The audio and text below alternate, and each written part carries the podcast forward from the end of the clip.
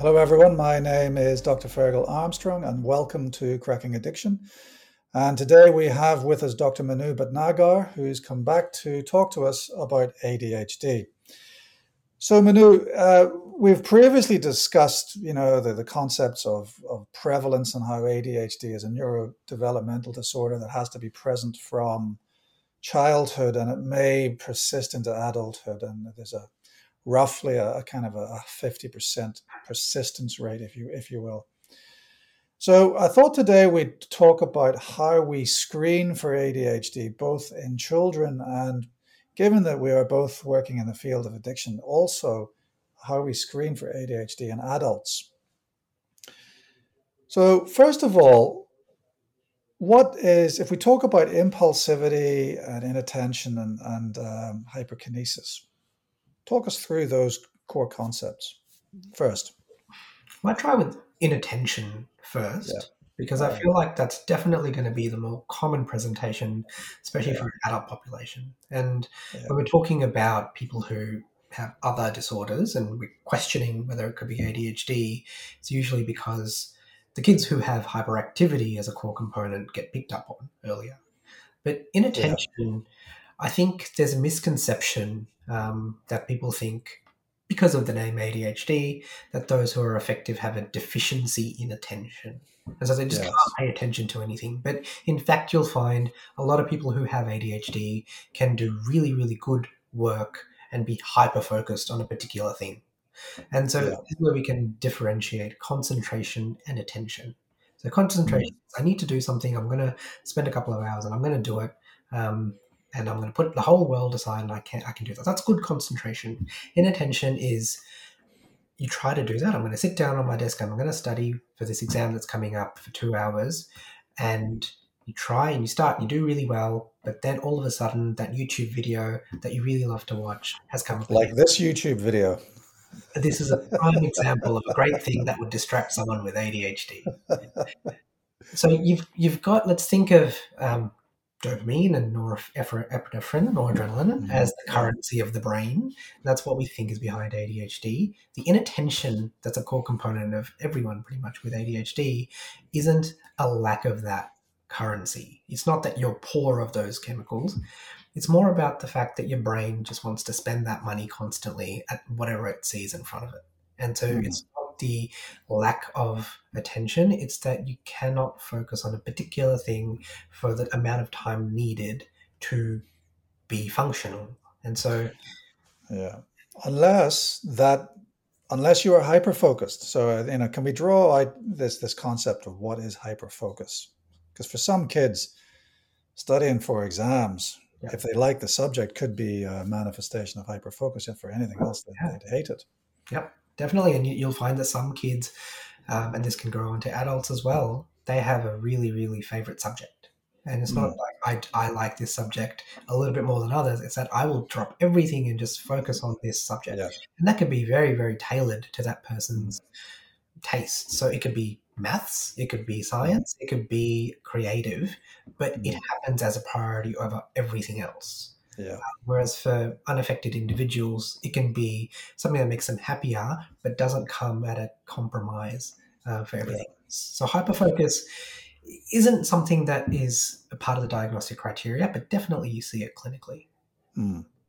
Yeah, and and I suppose for me that was one of the biggest um, learning points for me was that, that you could have inattention and yet be hyper focused and very successful in one particular area of of, of, thinking. And so I, I, used to think that eh, you know if you were if an, an expert could never have ADHD. That's that's one of the things that I thought about. What do you say to that?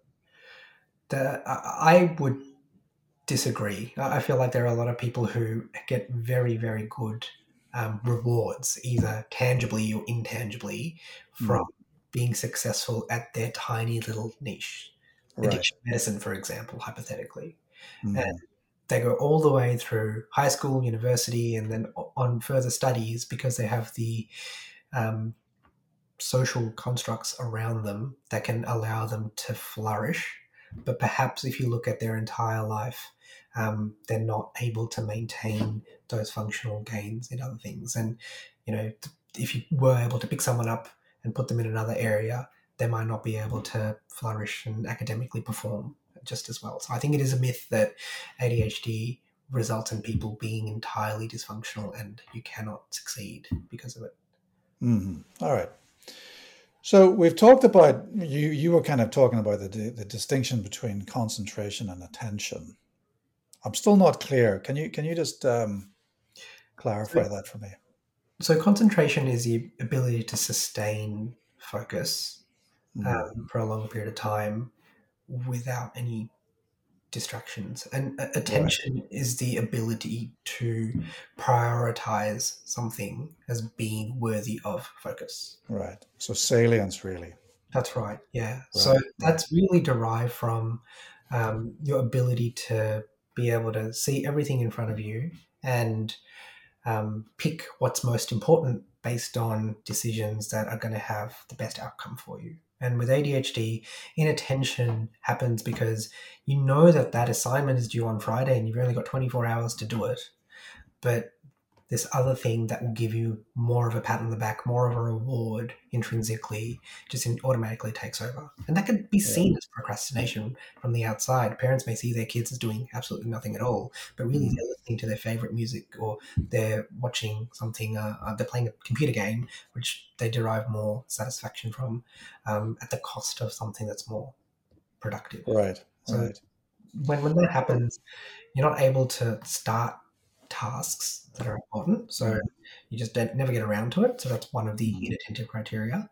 Uh, yeah. And when you do get this burst of energy and say, I'm really going to write that essay or I'm really going to look into that topic, it doesn't fulfill that adrenaline that maybe you first get when you think about doing that task because something else takes over. Um, or it just wasn't as interesting as you initially thought. And so task completion is also uh, an issue. So you'll find a lot of people with ADHD have 10 things that they want to do and they've started all of them, but then they've given up halfway through. Yeah, yeah. The inability to complete. That's, that's one for me is one of the diagnostic criteria there. So, so we've talked about the the inattention, the inattentive symptoms, and I and I would make the point that I think it's actually more difficult, or or rather, children fall through the diagnostic net when they have the predominant inattention subtype of ADHD because they're usually the daydreamers that that no one really no one really notices until they start not meeting their full academic potential perhaps later on even in high school. Whereas the other type uh, the other subtype the the hyperkinetic well they break the furniture from the age of 2 or 3 don't they? I mean they're they're very easily diagnosed. What, what what's, what's your comment on that absolutely i think the most common symptom of the hyperactive or hyperkinetic subtype is that of fidgeting. So not being able to sit still, and that could be a very obvious motor symptom of uh, a lot of children um, mm. who are fidgeting with their hands. They always need to have something in their hands to be able to yeah. maneuver or break apart or put together. They're always tapping their legs. Um, yeah. It's a lot more um, pronounced than just boredom uh, that could cause yeah. fidget. Um, it's disruptive and it's also distressing for them because mm the children affected with uh, hyperactivity really feel that internal sense of agitation about having to get up and do something. Um, so mm. expecting them to sit still is actually counterproductive uh, because it just bottles up all of that hyperkinesis until something catastrophic happens later on. And so there's an explosion of movement. Yeah, yeah, and you know that yeah. can often be paired with um, really strong interpersonal conflicts because mm. one is restrained and they're not able to yeah. use their physical self to express themselves. And anger becomes a part of that hyperactivity as well if the right yeah. circumstances allow. So where does impulsivity fall into this dichotomous diagnostic construct? The, the nature of impulsivity i think is in a bit of in the middle of both inattention and hyperkinesis. Um, so a lot of people will still fit that hyperactivity subset mm-hmm. or a mixed type of ADHD, despite not fidgeting, despite not having those uh, overt motor symptoms at the end of the day. One example for impulsivity that's a bit of both of hyperactivity impulsivity is when someone else is having a conversation and someone who has ADHD just interjects in the middle and starts yeah. their conversation. Yeah. And that's both yeah, that's both a motor reflex of the hyperactivity, but it also demonstrates inattention because the thing that was happening before you spoke, the conversation may not have been interesting enough to attract your attention. Yeah, sure. So we've talked about you know how, how it presents. Um, I think you know is there a is there a sex gender issue in the way it presents? You know, Yeah. in kids versus adults. In kids, and I think we can probably say across the board, but definitely the studies that have been done in kids would say that it's a two to one boys to girl ratio. Yeah. Um, now, look, this has changed. If you, you look at the last 20 years, some of our diagnostic criteria, the DSM, for example, um, has changed how we understand ADHD. For example, in previous iterations of the DSM, having an autistic spectrum disorder precluded you from having an ADHD diagnosis. Yeah. It was Yeah. thought that inattention and hyperactivity were subsets of ASD, autistic spectrum disorder. Um, Mhm. now we don't believe that. So when it comes to gender, um, a lot of the studies that have been done about that misattribution were because of um, ASD being incorporated as a potential neurodivergent illness Mm. and accounting for a lot of these boys who have inattention as well. What, what do you think about this idea that maybe girls are more prone to the inattentive subtype rather than boys, and therefore they get diagnosed less frequently? I think I think that's yeah. There's definitely some truth to that, and they've probably evaded a lot of these studies that will call Mm. boys two to one uh, more Yeah. effective. Um, and the the fact that girls have a lot more relationships with peers that can often mask uh, the inattentive symptoms, um, or perhaps uh, are in environments where, in the past, succeeding academically or functionally in the work environment wasn't allowed, or in certain cultures isn't expected, means that those symptoms um, aren't as disabling as they can be for boys, and hence the diagnosis isn't made. But definitely, we're seeing a lot of young women in their 20s coming out trying to succeed in a corporate environment or in full time work, saying that they're having all of the symptoms of ADHD. Okay, so we've talked about generally, you know, the the the the, the way it's it's thought of, you know, it's a disorder of inattention or impulsivity or or um, hyperactivity. How would you think about it? How if how, what what tools would you use, or how how would you approach the idea of a child in front of you having ADHD? What's your what's your kind of diagnostic pathway? You know, do you use screening tools? Do you use collateral interviews? What's what's your approach? Yeah, look, I think screening tools are really helpful because um, having a structured way of approaching ADHD is really important when you're talking about um, a very complex set of symptoms that are very unique to each individual. So having some some semblance of objectivity, even though these rating scales can be very subjective, is important to be able to not only achieve a diagnosis but also track progress. And doing them periodically is important to see how treatments are working and how disabling they are. That being said, a lot of the recommendations suggest that that screening tools alone aren't good enough to diagnose ADHD, especially with um, teenagers, because uh, there may be very many reasons why a self-report uh, from a teenager cannot point to a particular diagnosis. For example, as I mentioned, anxiety is very common in the adolescent group and also account for a lot of inattentive symptoms. So a young person who's presenting with these symptoms will usually present not of their own volition, but because a school um, has asked for a review. A parent has been saying, I've been really struggling with this behavior for a while, or someone will notice a really strong deterioration where someone's potential academically isn't being met by their performance.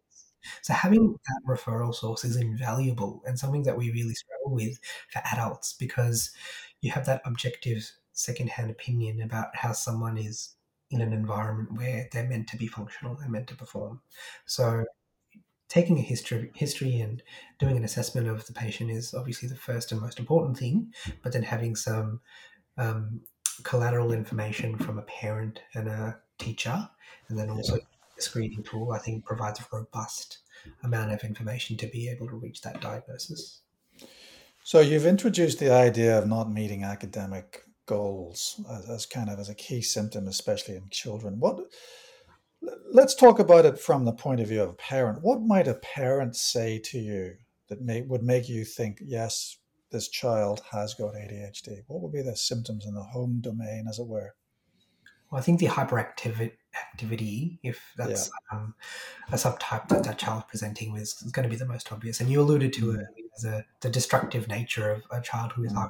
hyperactive can lead to broken toys in the in the bedroom, mm. um, mm. frustration of not being able to complete a task, or yeah. that, that energy leading to um, anger between siblings or between mm. parents, uh, and also a sense of shame from the child um, because of multiple attempts to do something they really enjoy, be it sport or joining a new um, academic pursuit and uh, wanting to be part of a, a, class, but not being able to fulfill all the requirements. So, starting very many things that might be interesting, either by the child or the parents, getting them introduced to new areas, new concepts, but seeing yeah. them struggle to maintain effort in applying them or persisting with them is yeah. going to always be the most important sign of ADHD. Mm. And for a lot of kids, that happens much earlier if there's a hyperactive component. Yeah. I often hear the phrase uh, that sticks in my mind actually is he could do so much more if only he applied himself. Yeah. Yep. And, yeah. and I think that's important to note because that's also what these kids probably still hear. If they don't have access to mental health supports or a pediatrician, mm. Yeah, they don't know that they have ADHD. And so what mm. they're hearing is that they're failing because they're not good enough. Yeah. that sense of shame, if it's instilled in you early enough, can really ingrain itself for the rest of your life. And I think we've got pretty good evidence that the way that we're treating kids with ADHD is accounting for all of the comorbid conditions like anxiety and depression and substance use that come along with it. So it's really hard to, you know, undo. You can treat ADHD with a pill. You can't undo years of having undiagnosed ADHD and what yeah. that might do to someone's sense of self. Yeah, absolutely. And so we're talking about people who are very vulnerable in a critical neuroplastic growth phase. That, and, and it's so important to get this diagnosis as accurately and as early as possible. Now, you mentioned, um, you know, screening tools. So what, what kind of, what, what is a screening tool and specifically what screening tools might we use mm. when we've got a child in front of us thinking, um, considering ADHD? Yeah, and this is very different for uh, for a child as compared to an adult. And I think the yeah. best practice for a child is to use the resources in their school um, and use the family's experience of what they're seeing at home versus what the mm. seeing. Um, so the gold standard is using um, something like the Conners or yeah. Diva, and these are very yeah. Well um, tested and robust studies, yeah. screening tools that have high sensitivity and specificity for ADHD. Yeah. But for kids, what's also often best practice is not to just administer this in one hour with a pediatrician or a psychiatrist. Best practice would be also to do many other measures of intellectual functioning, including an IQ test and um, verbal literacy, and use a neuropsychologist um, to mm. assess someone for four to six hours to see, okay, if it isn't ADHD, can we find something else that's accounting for your yeah. deficits at school? Yeah. There could be language disorders or um, mm. spectrum disorder that come as a result of those assessments. Which goes back to our previous comments in, pre- in a previous episode, where really the art of the differential diagnosis is absolutely crucial. And you mentioned two words eh, when you were describing the, the Conners screening test, which was sensitivity and specificity. So, sensitivity means, you know, if it's there, we'll notice it. And specificity means if it's not there, we'll also notice it. We'll know it's not there. So, a valid yes and a valid no, really. But it's, you know, it, it's absolutely crucial to consider alternative uh, diagnoses in kids. I mean, can you give us a flavor of what else might be causing these? I mean, you've mentioned language disorder. Is there anything else? I think from a psychiatry point of view, mm. anxiety is always the number one yeah. Um, differential diagnosis. And, and just to be clear, it's it's perfectly reasonable to make a diagnosis of anxiety in a in a in a child who's five or six years old. I think when we're talking about the DSM criteria, something like a generalized anxiety disorder, it may not meet that threshold. But when you mm. think about um, the environment in which a child is attempting to succeed or trying to be functional, the na- nature of anxiety as a symptom can be so disabling that it looks like inattention. And so, right. perhaps not the diagnosis of mm. generalized anxiety disorder, although that can happen um, mm. under 10, but parent child attachment and yeah. dysfunction in that relationship can lead mm. to symptoms such as anxiety and low mood and fear which yeah. resemble inattention. Mm. What other diagnoses might you consider apart from anxiety symptoms and or diagnoses? Well, I, I think, and this is where people will um, have a debate as well currently, but autistic spectrum disorder is yeah. a, a big one where it's really important to get in early, not just from a treatment and maintenance point of view, but also if you are under the age of six years old, having an assessment to say you have autistic spectrum disorder in Australia can derive a lot of supports through funding and resources. And mm-hmm. if you have that all set up before the age of six, then all of schooling can be set up under the assumption that this person needs a lot of extra support. So, assuming someone has ADHD and getting done and dusted with that derives less attention from uh, social services and schools to provide a structured environment. But if you mm. look for comorbid diagnoses that could account for inattention or those symptoms, um, ASD is definitely one that you should not miss. So really, it, it's there's actually a moral obligation on the part of diagnosticians, be they doctors or psychologists, to actually get the diagnosis of autism either in or out with a co when when we're thinking about the co-occurring disorder of ADHD because as you say there is this financial benefit. Yeah. Which translates into psychosocial interventions which translates into you know a, a, a, an altered successful trajectory. Absolutely. And and that yeah. degree of self-awareness and insight into someone's illness from a very early age can yeah. allow them to be um, a lot more functional and understand the mm. neurodiversity from from early on. Yeah we haven't even got to adults yet, uh, Manu, but we have uh, run out of time. I want to thank you for your time and expertise tonight, and I really hope we can speak again very soon. Thank you. All right. See you soon, Tom. That's all for today, folks. My name is Dr. Ferghal Armstrong, and this has been Cracking Addiction.